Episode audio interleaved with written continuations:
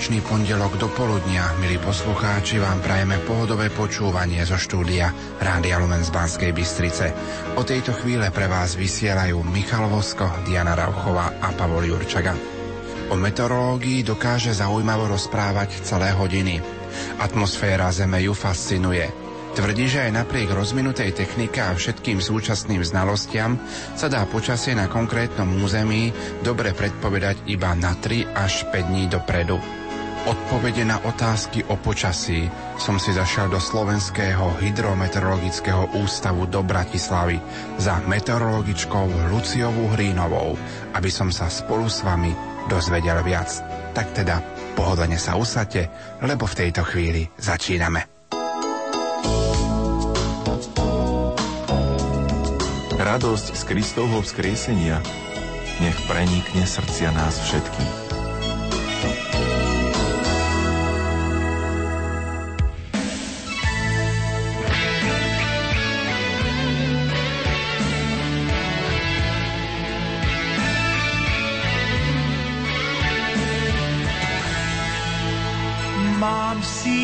Dost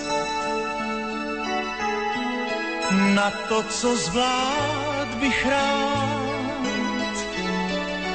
Mám si snad říct, staň se, co má se stát.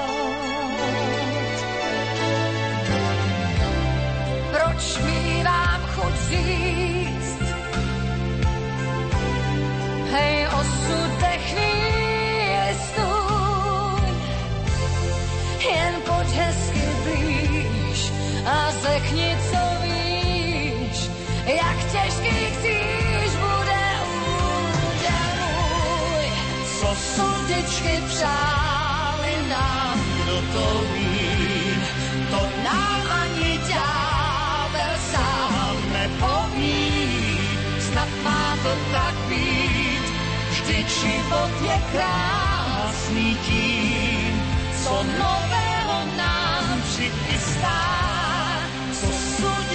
Přáli nám, proč se dá, to má patřit hádankám na pořád. Snad má to tak být, když budoucnost záhadná je víc nebo míň nejistá.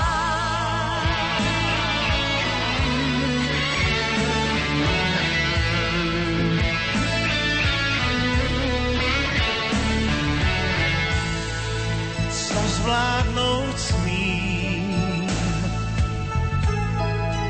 zjeví mi pouze čas, oh, co za lubem máš, to uhádnu dřív a snás.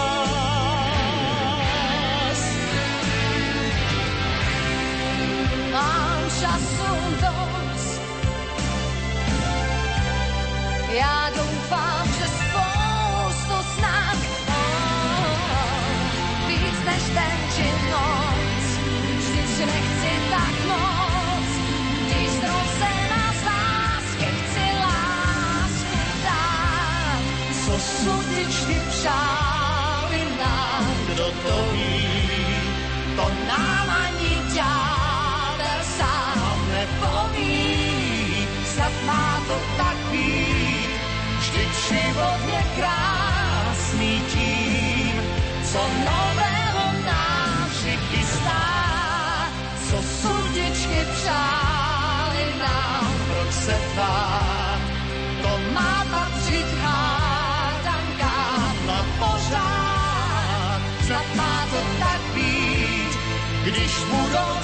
záhadná je víc nebo míň nejistá.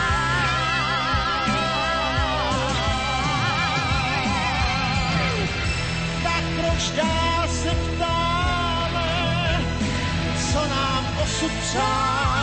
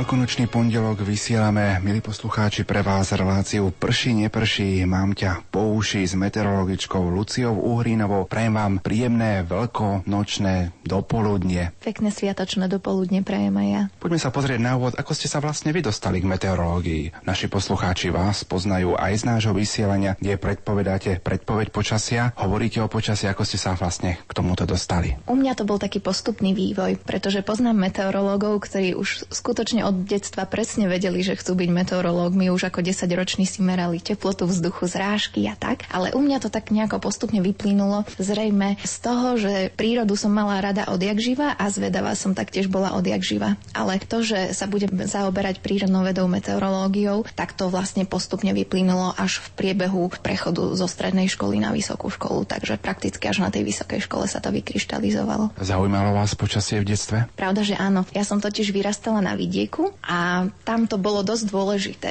V mestách už mám pocit, že v aktuálnych časoch sme dosť odstrihnutí od prírody alebo od počasia ako takého, pretože ja neviem, žijeme v klimatizovaných budovách, trávime tam hodiny a hodiny, ale ja som to detstvo, keďže som ho prežila na vidieku, ešte k tomu sme mali aj záhradu a s babkou som sa svojho času na tej záhrade pohybovala veľmi často, tak nám záležalo na tom, či bude pršať, či nebude pršať. Ak je dlho sucho, tak už to bolo skutočne potrebné alebo teda či budú mrazy a prízemné, či bude treba zakrývať nejaké plodiny alebo nie. Takže určite zaujímalo ma to od detstva. Čo na to povedali vaši rodičia, že budú mať dceru meteorologičku, ktorá bude predpovedať počasie? Myslím si, že v podstate boli trošku prekvapení, keď som sa na vysokej škole rozhodla pre odbor práve meteorológia a klimatológia. Ono, k tomu by som povedala ešte toľko, že meteorológia a klimatológia, hoď sa to možno na prvý pohľad nezdá, je odborom fyziky, pretože atmosféra je plynný obal Zeme, v ktorom samozrejme platia fyzikálne zákony a práve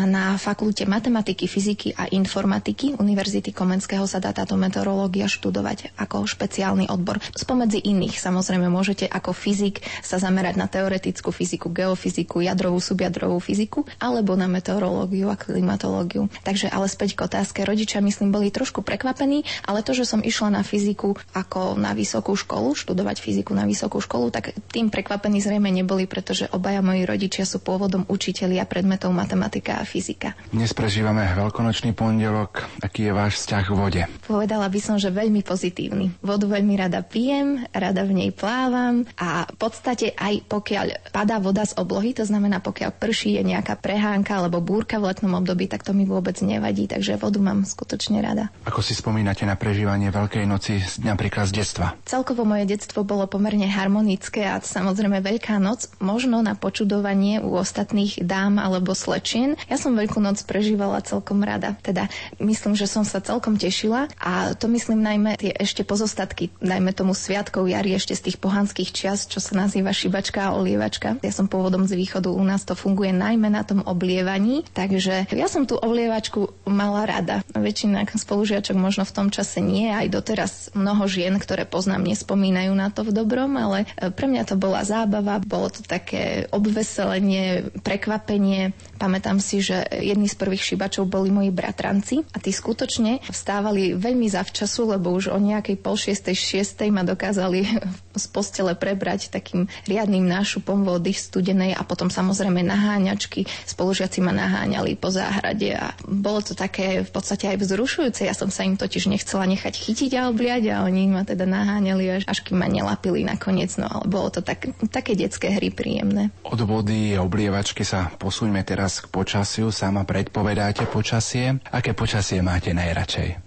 No, to je taká záľudná otázka, ale povedala by som, že samozrejme, možno ako väčšina kolegov meteorológov, mám aj ja rada počasie, ktoré je zaujímavé alebo niečím výnimočné pre našu oblasť alebo pre tú oblasť, kde sa nachádzam a pre dané ročné obdobie samozrejme. Čiže v zime mám rada, keď sú fujavice. To znamená keď nasneží veľa snehu za relatívne krátku dobu, prípadne k tomu aj silný vietor. Alebo potom tuhé mrazy, lebo to sa tiež akože v našich končinách úplne pravidelne nestáva niekedy ani za celú zimu nejaké tu mrazy nemusia prísť a zase keď sa prejdete, taká prechádzka, kde vás príjemne vyštípe mrázik, ja si myslím, že je to aj zdravé a rozhodne pre mňa príjemné. Potom na jar mám samozrejme rada také premenlivosť v počasí. V lete zase letné búrky, ktoré sú veľmi fascinujúce, ťažko predpovedateľné a sú veľmi zaujímavé. A na jeseň zase ustálené počasie babieho leta. A to má asi každý rád, keď začínajú stromy žltnúť až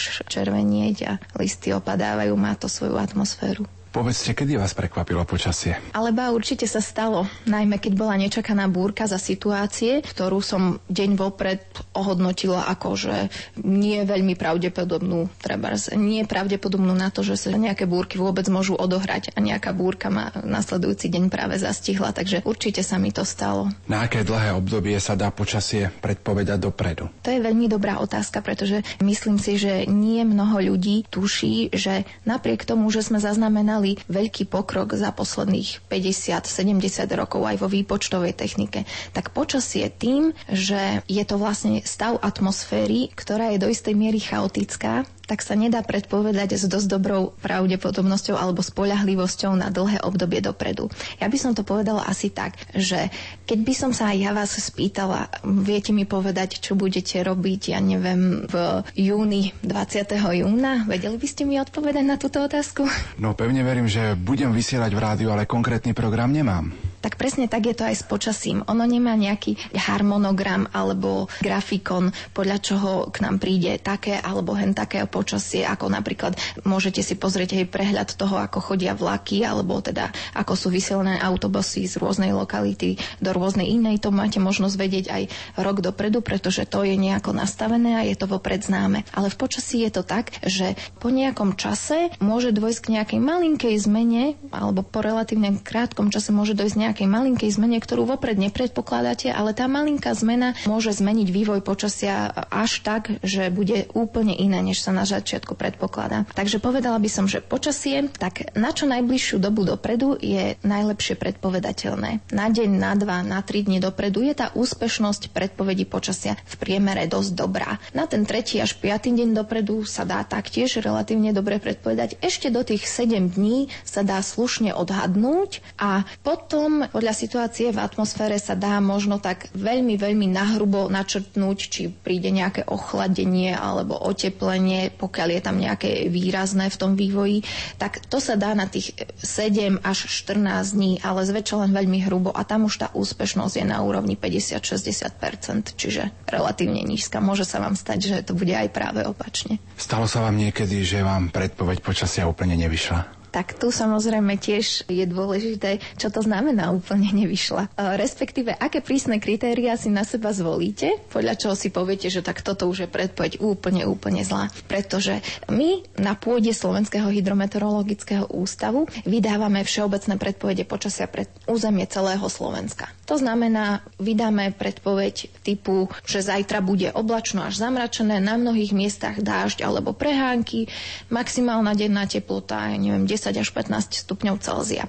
A to má platiť pre celé územie Slovenska. Samozrejme, môže sa stať, že niektoré lokality z tohto či už teplotného intervalu alebo intervalu oblačnosti, budú trošku vybočovať. A tie potom samozrejme tú predpoveď ako celok môžu ovplyvniť tým, že ju ako keby pokazia. Čiže 100% predpoveď na územie Slovenska by bola len vtedy, keby skutočne v každej lokalite bola tá oblačnosť z rozpetia oblačno až zamračené a keby e, na mnohých miestach, čo je približne na troch štvrtinách územia, skutočne spadli nejaké zrážky. Môže sa stať, že pri predpovedi, ktorú formulujeme, že na mnohých miestach bude pršať, že aspoň sprchne, sa stane, že bude pršať na celom území Slovenska. Tak už čo sa týka zrážok, už to nebude úplne 100% na predpoveď, ale ja by som povedala, že ešte relatívne dobrá.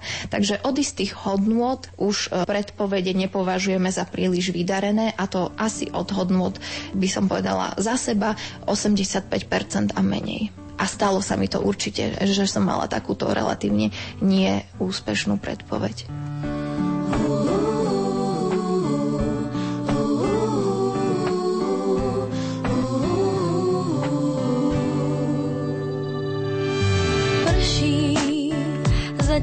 Co spíš, přes oči mokré nevidíš.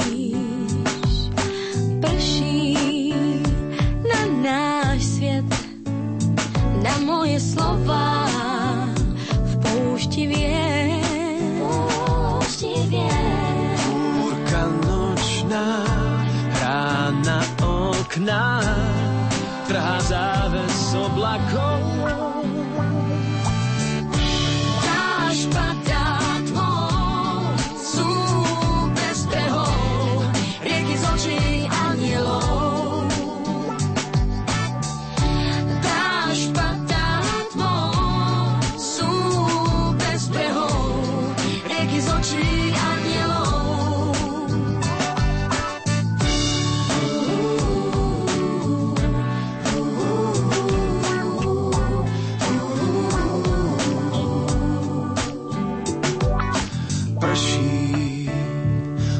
Pár dní, chytáš tie perly do dlaní.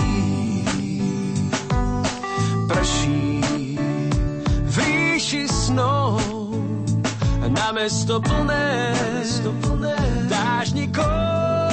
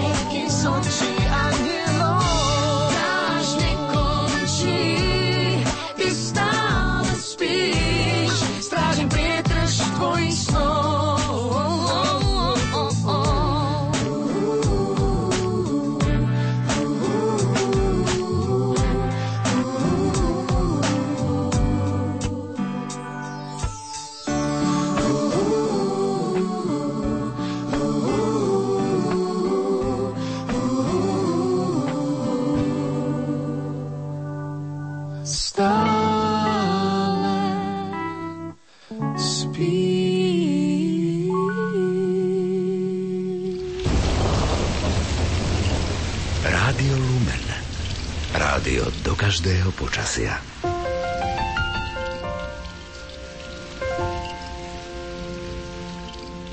Od počasia sa trošku posuňme k pranostikám. Máte nejakú overenú pranostiku, na ktorú sa môžete vždy spolahnúť? Nie, úprimne povedané nie, pretože pranostiky považujem za veľmi milé spestrenie a za, by som povedala, dôkaz pestrosti našej ľudovej slovesnosti.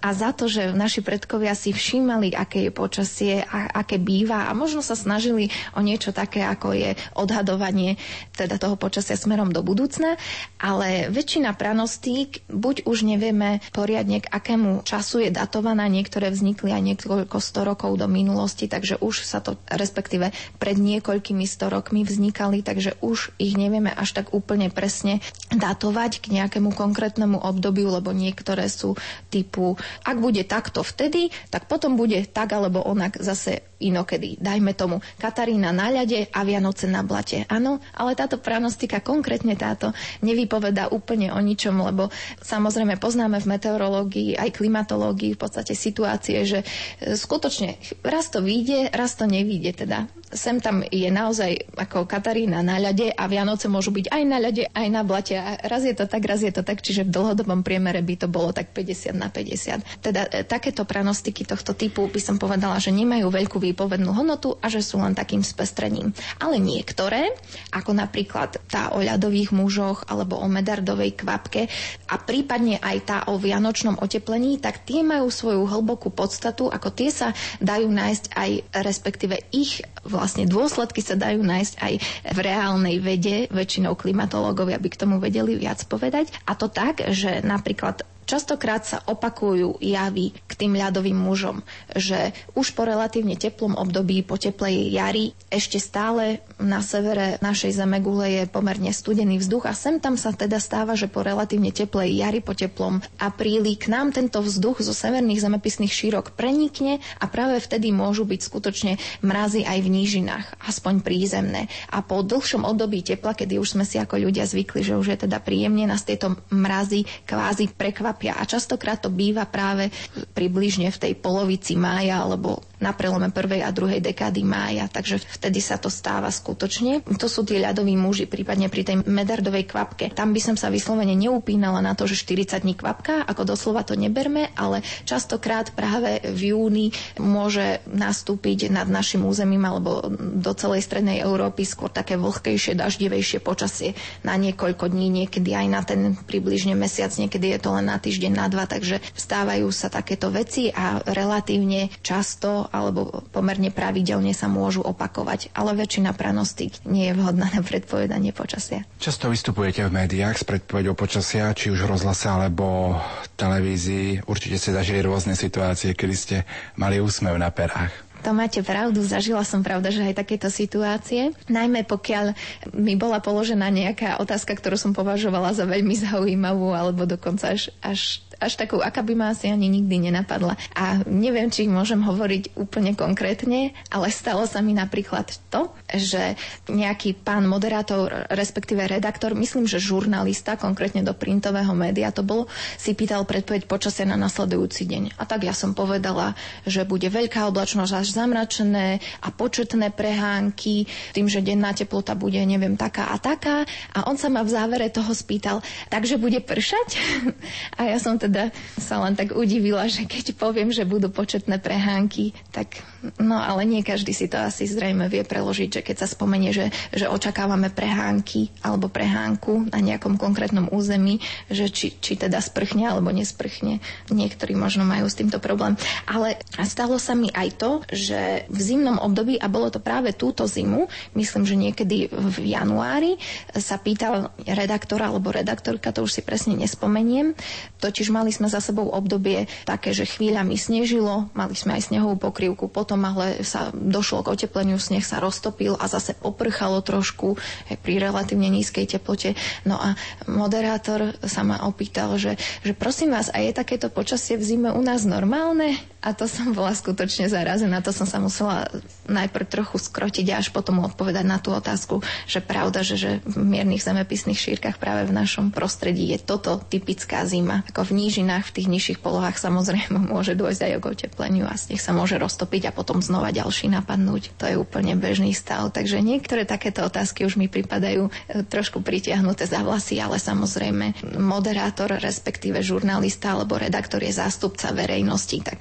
keby by naozaj verejnosť si nebola istá, ako to býva u nás v zime a niektorí mladší možno veľa zim nezažili, tak aby vedeli, že je to skutočne normálne. V Rádiu Lumen voláme do Slovenského hydrometeorologického ústavu každé ráno o 4 na 7. Približte našim poslucháčom, ako sa vlastne pripravuje predpoveď počasia. Čo všetko k tomu potrebujete? Tak tu sa budem snažiť nebyť príliš obšírna, lebo podľa mňa to, ako sa vlastne vytvorí predpoveď počasia, je pomerne zložitý proces, alebo ja by som tak povedala, je veľa práce za tým. Ono to možno tak nevyzerá pre poslucháčov, prípadne pre divákov televízií, ale skutočne za vytvorenou predpovedou počasia, keby som to brala tak hĺbšie a ďaleko so jahlejšie, sú jednak stovky rokov výskumu a je množstvo mravenčej práce už tých našich predchodcov. No ale asi takto. Ja by som povedala, že predpoveď počasia stojí na takých e, štyroch základných pilieroch. Prvým je meranie a pozorovanie aktuálneho stavu počasia. To znamená, musíme vedieť, ako je teraz momentálne na nejakom väčšom území, aby sme sa mali, by som to tak ľudovo povedala, z čoho odpichnúť smerom k budúcnosti. Takže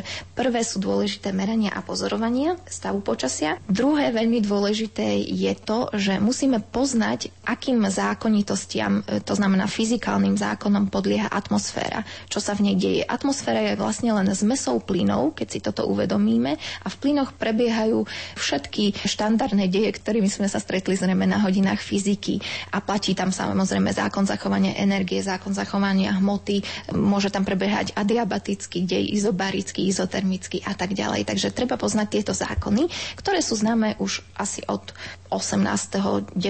storočia, dobre známe a sú zapísané v nejakých fyzikálnych vzťahoch v rovniciach, v matematických rovniciach. Tieto sme síce poznali už relatívne dlho, ale išlo o také, by som povedala, zložité rovnice, ktoré sa nedali dosť jednoducho riešiť. Nedali sa analyticky riešiť na papieri. Ako rovnica typu x minus 3 rovná sa 7, tak si vyrátate x je rovné 10 pomerne rýchlo. Hej? Ale tieto rovnice boli o dosť zložitejšie a takto sa ich riešiť nedalo. Tak nastúpilo vlastne to, čo je ako jedno z najdôležitejších momentálne v predpovedaní počasia a to je numerické predpovedanie počasia. To znamená tvorba numerických predpovedných modelov. A čo to je to numerické modelovanie? No, je to v podstate simulovanie predpovede počasia na počítačoch. Bolo treba, aby počítače mali aký taký výkon, a možno od e, polovice minulého storočia, to znamená asi od 50. rokov 20. storočia, sa rozvinula táto odnož numerickej meteorológie. V tom predpovednom modeli to je vlastne taký jeden obrovský počítačový program, v ktorom sú práve obsiahnuté všetky tie rovnice fyzikálne, ktorým atmosféra podlieha, teda ten menovaný druhý pilier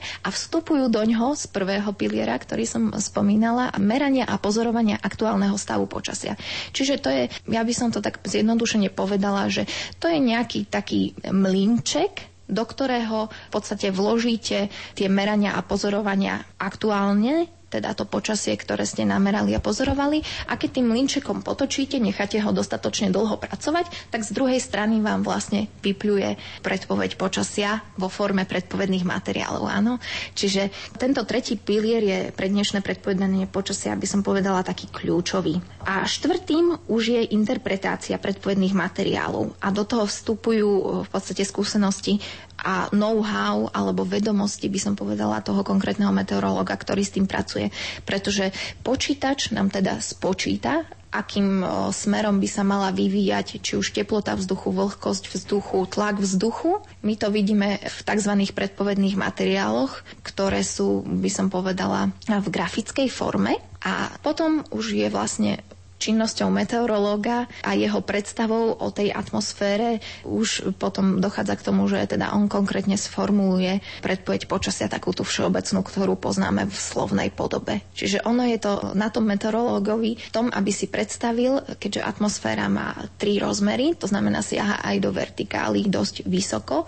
To, kde sa odohráva počasie, siaha u nás do výšky približne 12-15 kilometrov. Volá sa to čas atmosféry, ktorá je troposféra. V tejto troposfére sa vlastne všetky tieto deje odohrávajú a meteorológ si musí konkrétne predstaviť na základe toho, čo v tých predpovedných materiáloch vidí v rôznych hladinách, v rôznych výškach atmosfére, aký to bude mať prejav už priamo pri tom našom zemskom povrchu. Keď posledný sneh zmizne na jar kaluží, opäť tráve zhon, opäť vesmír sa hýbe. Keď depresiu jarné slnko zarusí, svetlo má správny tón, zmaže nálady chybné. Keď teplo láka staré potkany von zdier, aj ty sa tvári, že to s nami nie je zlé. Dráma je skončená s ňou aj skrývanie v perinách, idem sa túlať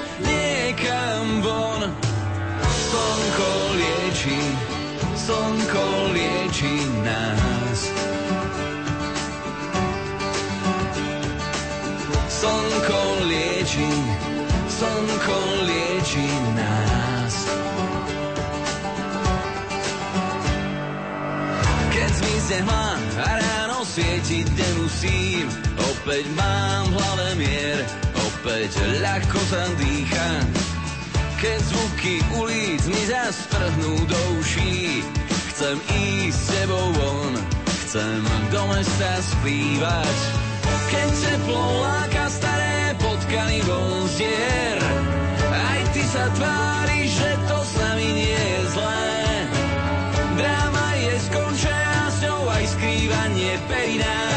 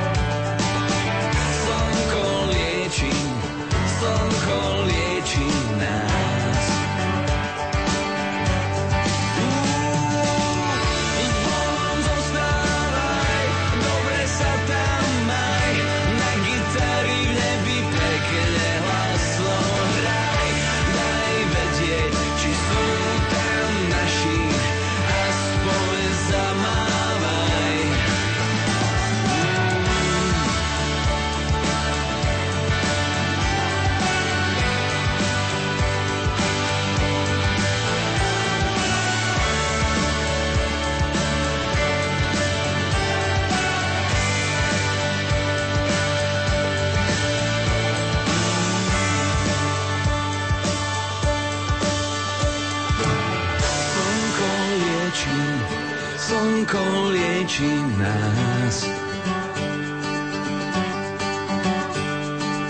Slnko lieči, slnko lieči nás.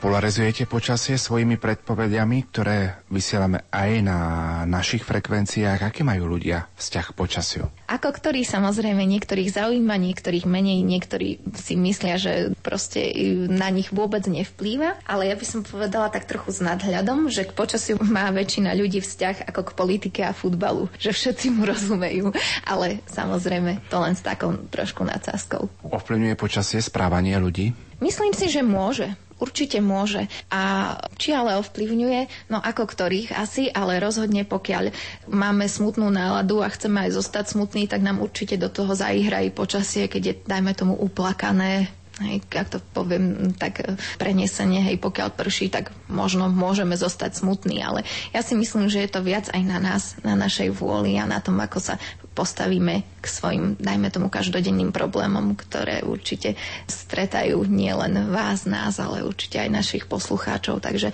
ale pripustila by som, že počasie môže ovplyvňovať ľudí a myslím tým zdravotný stav ľudí. Zdravých myslím nie, ale pokiaľ už máte nejaký chronický problém, pokiaľ už máte mm, neviem, kardiovaskulárne problémy, tak váš srdcovo systém môže reagovať na zmeny v počasí, by som povedala tak e, zásadnejšie alebo tak, že si to všimnete ako nejaký kardiak. Trebárs. A teraz položím možno takú zaujímavú otázku. Prezrate, viete, pri akom počasí sa najlepšie spí?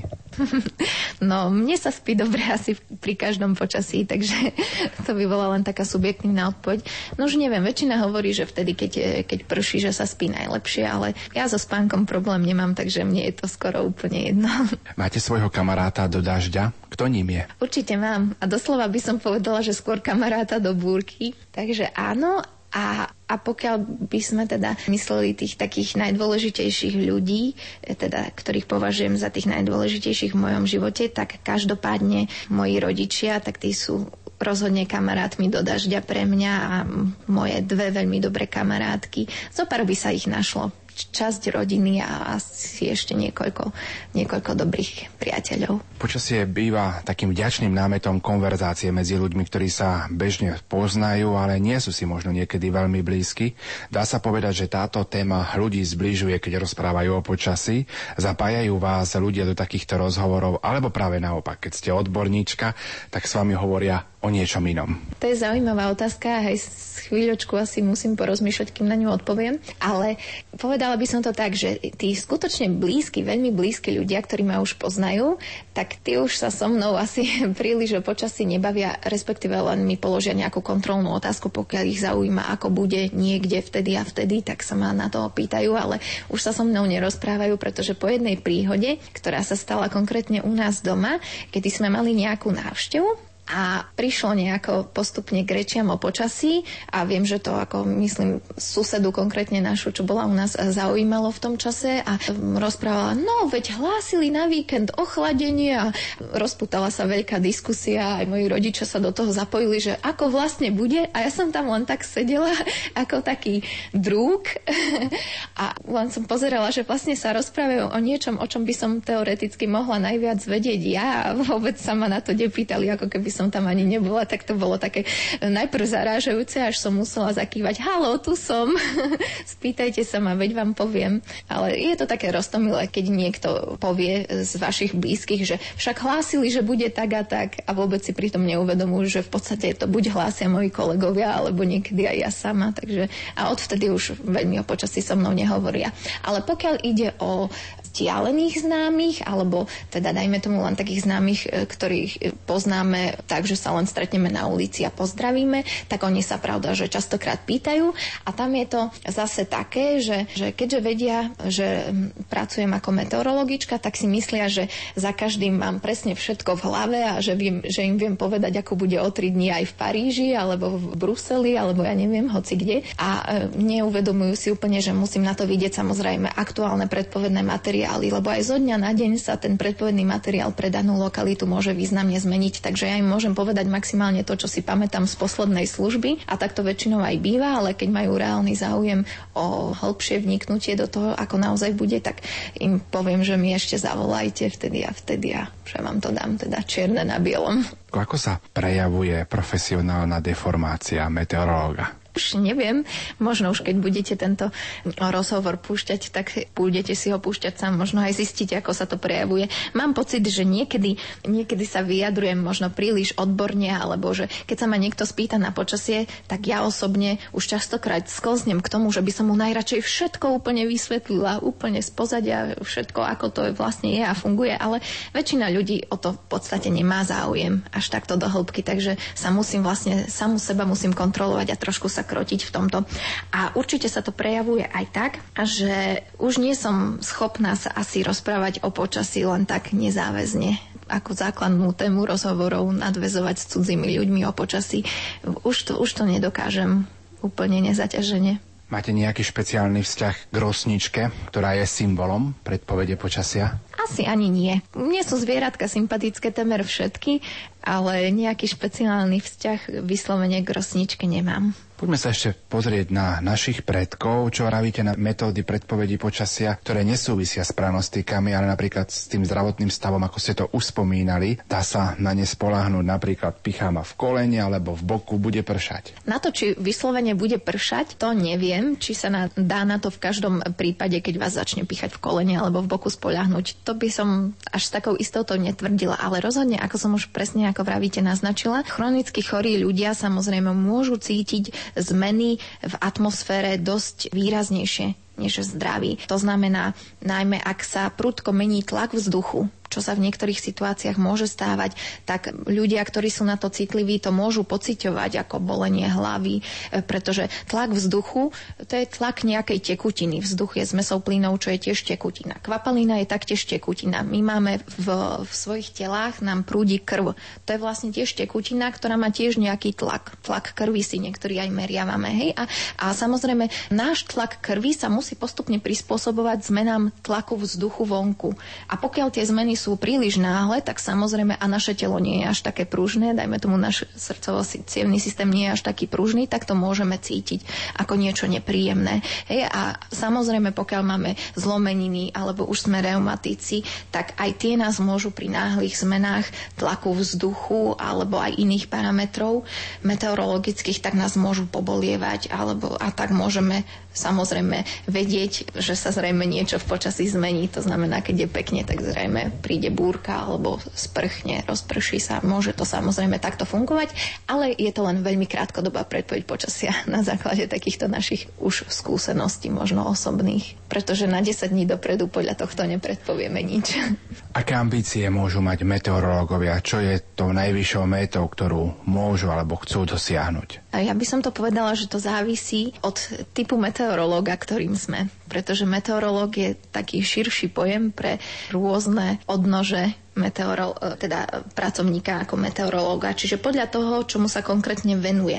Napríklad numerický meteorológ, ktorý vylepšuje predpovedné modely, to znamená tie simulácie predpovedí počasia, ktoré počítame na počítačoch, tak pre numerického meteorológa tá meta môže byť samozrejme e, niečo iné než pre agrometeorológa alebo pre meteorológa, ktorý sa venuje dištančným meraniam, to znamená družiciam a meteorologickým radiolokátorom. Takže každý máme možno nejakú inú metu.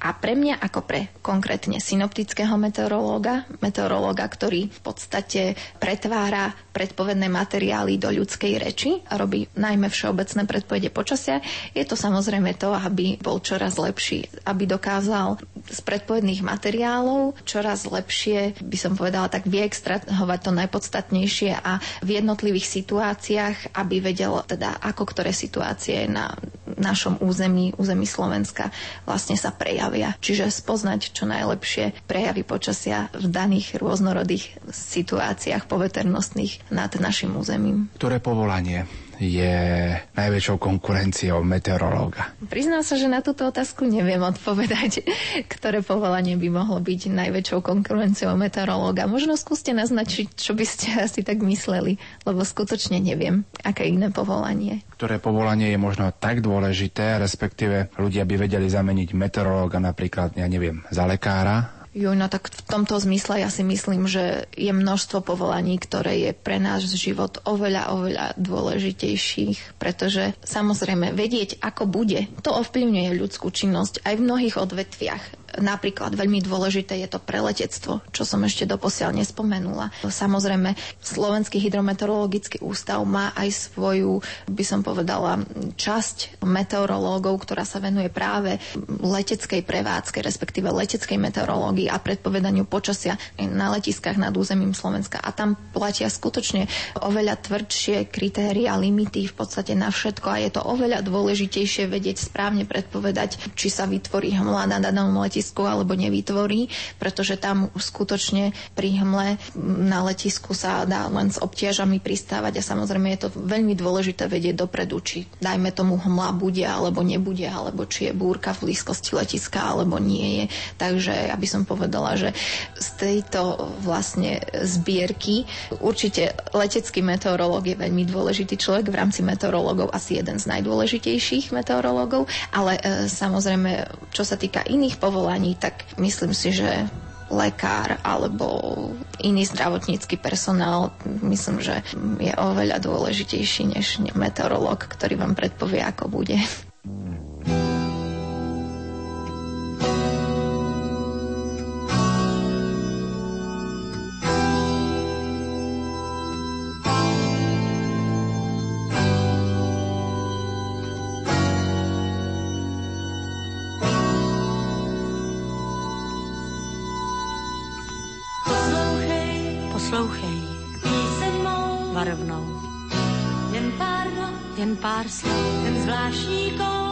Snad je ještě čas. Každý z nás, ty i já, dobře ví, dobře zná, kolik má svět krás. Na cestách výfuky aut, daleký jiří prach. Na řekách špína a lovu měl bys mít strach.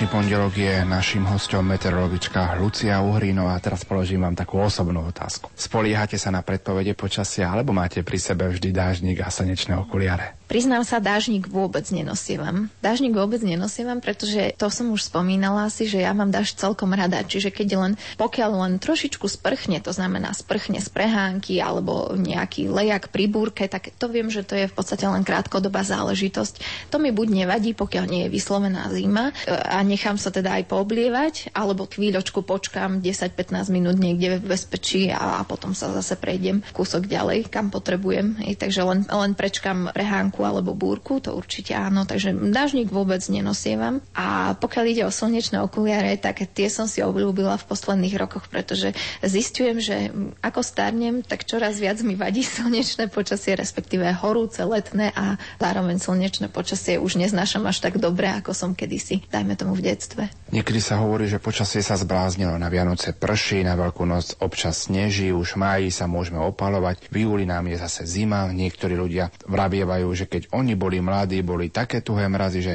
klince vyťahovalo z dreva, čo ovplyvňuje teda počasie. Ja by som to tak nevidela, že sa počasne zbláznilo, to si nemyslím, pretože je dôležité, ja si myslím, aby sme si uvedomili, že naša krajina, Slovenská republika, leží v miernom zemepisnom pásme a tu vlastne dochádza k neustálému výmenu vzduchových môd, to znamená k prúdeniu vzduchu a stále sa nám tu strieda, respektíve treba si to tak predstaviť, že atmosféra je v neustálom pohybe. To znamená, ten vzduch neustále prúdi a počasie máme podľa toho, aký aktuálne vzduch prúdi k nám či k nám prúdi od severu studený, niekedy suchý, niekedy vlhký vzduch zároveň, alebo od juhu, juhozápadu teplý, alebo vyslovene len od západu nejaký e, teda vzduch vlhký z Atlantického oceána. Takže práve tak sa môže stať, že na Vianoce aj prší, dokonca som spomínala pranostiku, ktorá sa venuje vianočnému otepleniu a by som povedala, že pokiaľ na Vianoce prší, tak to nie je nič výnimočné v nižších polohách územia Slovenska. To je, by som povedala, aj pomerne často opakujúci sa jav, možno aj v 60% prípadov, myslím počas Vianoc. K tomu aj dochádza. Na Veľkú noc občas sneží. No. Veľká noc je v podstate pohyblivý sviatok, to znamená neprislúcha konkrétne k nejakému dátumu, ale býva aj v marci. Tohto roku máme Veľkú noc pomerne hlboko v apríli, už temer na konci apríla, takže samozrejme môže sa stať, že na Veľkú noc aj sneží, lebo v marci je to ešte relatívne bežné na území Slovenska, že k nám môže preniknúť chladnejší vlhký vzduch, z ktorého samozrejme sneží, takže to samozrejme, ja by som povedala, že je skôr normálne a že už mají sa môžeme opaľovať takisto samozrejme. Stačí len, že k nám prúdi teplý vzduch a že máme slnečné počasie a je to samozrejme rovnako. A tomu, že keď sme boli mladí, ako starší ľudia s radosťou spomínajú, že boli také tuhé mrazy, že klince vyťahovalo z dreva, tak určite by som povedala, že treba to brať čiastočne aj tak, že pamäť človeka je selektívna. To znamená, že si pamätá veľmi významné zlomy a zaujímavosti zo svojho života. Najmä keď je to spriahnuté ešte s niečím konkrétnym, čo sa vám stane, to znamená, pamätáte si počasie, keď ste sa vydávali alebo ženili, alebo si pamätáte. A najmä, ak bolo výnimočné, niektorí ľudia si doteraz pamätajú Silvester, tuším, s prelomou rokov 78 a 79, pretože vtedy z nejakých 14 stupňov sa behom niekoľkých hodín ochladilo na mínus, ja neviem, 8 alebo mínus 15 až ako, samozrejme, takéto veci sa občas udejú, sú pomerne výnimočné, takže nedá sa povedať, že by sa to dialo dennodenne, ale ja by som napríklad povedala taký príklad, že i predchádzajúca zima, to znamená zima 2009 2010 bola, by som povedala, nad územím Slovenska dosť vlhká a zároveň studená. To znamená, bolo, no studená, bola normálna v našich pomeroch, ale bola natoľko studená, že keďže padali zrážky, boli vo forme snehu, nie vo forme dažďa. Takže zima 2009 lomené 2010 bola s množstvom snehu, čo už si možno starší ľudia až tak ako že nevšímali, lebo veď už to toľkokrát zažili, ale tie mladé ročníky, dajme tomu, ktoré boli narodené v roku 2000, tak práve túto zimu zo, zo svojich 9 10 rokov budú považovať považovať za takú tú ako poriadnu, že to bola nejaká zima, oni si to možno ako 50 budú tiež takto isto pamätať, ako si my ostatní pamätávame, že to boli zimy, keď som ja bol dieťa, že skutočne, lebo potom už samozrejme sa prestriedajú rôznorodé zimy, aj slabšie, aj silnejšie, aj so silnejšími mrazmi, aké napríklad boli aj v januári 2006, na sklonku januára 2006 bolo na území Slovenska tak tuho, že počas noci teplota vzduchu klesala zväčša na mínus 18 až mínus 33 stupňov Celzia. A nie som si istá, či si to pamätáme. Takže samozrejme najviac v nás utkveje ja si myslím, že sa, sa to dá týmto skutočne povedať, že najviac nás utkvejú tie prvé dojmy z detstva a tie prvé spomienky na nejaké výnimočnejšie počasie si uchováme a samozrejme potom sa k tomu spätne vraciame, ale sem tam sa to zopakuje aj v aktuálnom čase. Je pravda, že posledných, ja neviem, 10-15 rokov je nad územím Slovenska, by som povedala, v priemere skôr teplejšie počasie, než, než bývalo v polovici minulého storočia. To určite platí, ale zase klíma je variabilná, takže ono sa to môže zase aj otočiť. Samozrejme. Čím by ste chceli byť, keby ste neboli meteorologičkou? No, že ja by som chcela byť najradšej meteorologičkou, ale ak by som si musela vybrať možno nejaké úplne iné povolanie, že by to teda bolo zakázané pre mňa, meteorológia, tak by som sa asi rozhodla byť učiteľkou fyziky, najradšej na základnej alebo strednej škole, lebo osobne si myslím, že predmety ako matematika a fyzika, že sú z nich robené zbytočné strašiaky možno pre mladých ľudí alebo pre deti, pre žiakov. A myslím si, že by to tak nemuselo byť. Možno sa naivne dom domnievam a mala by som veľké ambície, že by sa to aspoň na nejakej obmedzenej ploche, obmedzenom čase s nejakými pár ľuďmi dalo trošku zmeniť a dalo by sa im to priblížiť ako vôbec nie takú hroznú disciplínu, myslím tú fyziku, ale ako veľmi zaujímavú prírodnú vedu, ktorá nám vlastne môže umožňovať aj predpovedať, či už počasie alebo aj niečo iné. Lebo neviem, či si poslucháči uvedomujú, ale fyzika dokáže predpovedať už len to, že si dokážeme predpovedať, že ja neviem, keď v Bratislave nasadnem teraz do auta a pôjdem priemernou rýchlosťou, ja neviem, 100 km za hodinu, tak o dve hodiny som v Banskej Bystrici. To je vlastne predpoveď na základe fyzikálnych zákonov. A takisto samozrejme rôzne fyzikálne zákony môžeme. Toto bola taká skutočne veľmi jednoduchá ukážka, ale myslím si, že fyzika je veľmi, veľmi zaujímavá vedná disciplína, takže asi by som chcela byť učiteľkou fyziky. Uplynulých 60 minút sme prežili pri vašom rozprávaní o počasí, o vašich záujmoch, o pranostikách na veľkonočný pondelok. Čo by ste na záver popriali, odkázali našim poslucháčom, poslucháčom Rádia Lumen na celé Slovensko? Rozhodne im prajem, aby podstate už tieto prežité sviatky, keďže sa rozprávame v pondelok, tak teda už len dúfam a pevne verím, že ich prežili v harmónii a že ich oslavili tak, ako si priali. A samozrejme do ďalších dní všetko len to najlepšie. Nech sa im darí, najmä nech sú zdraví a nech si vážia to, čo majú a nech sú teda spokojní a šťastní, tak ako si to prajú.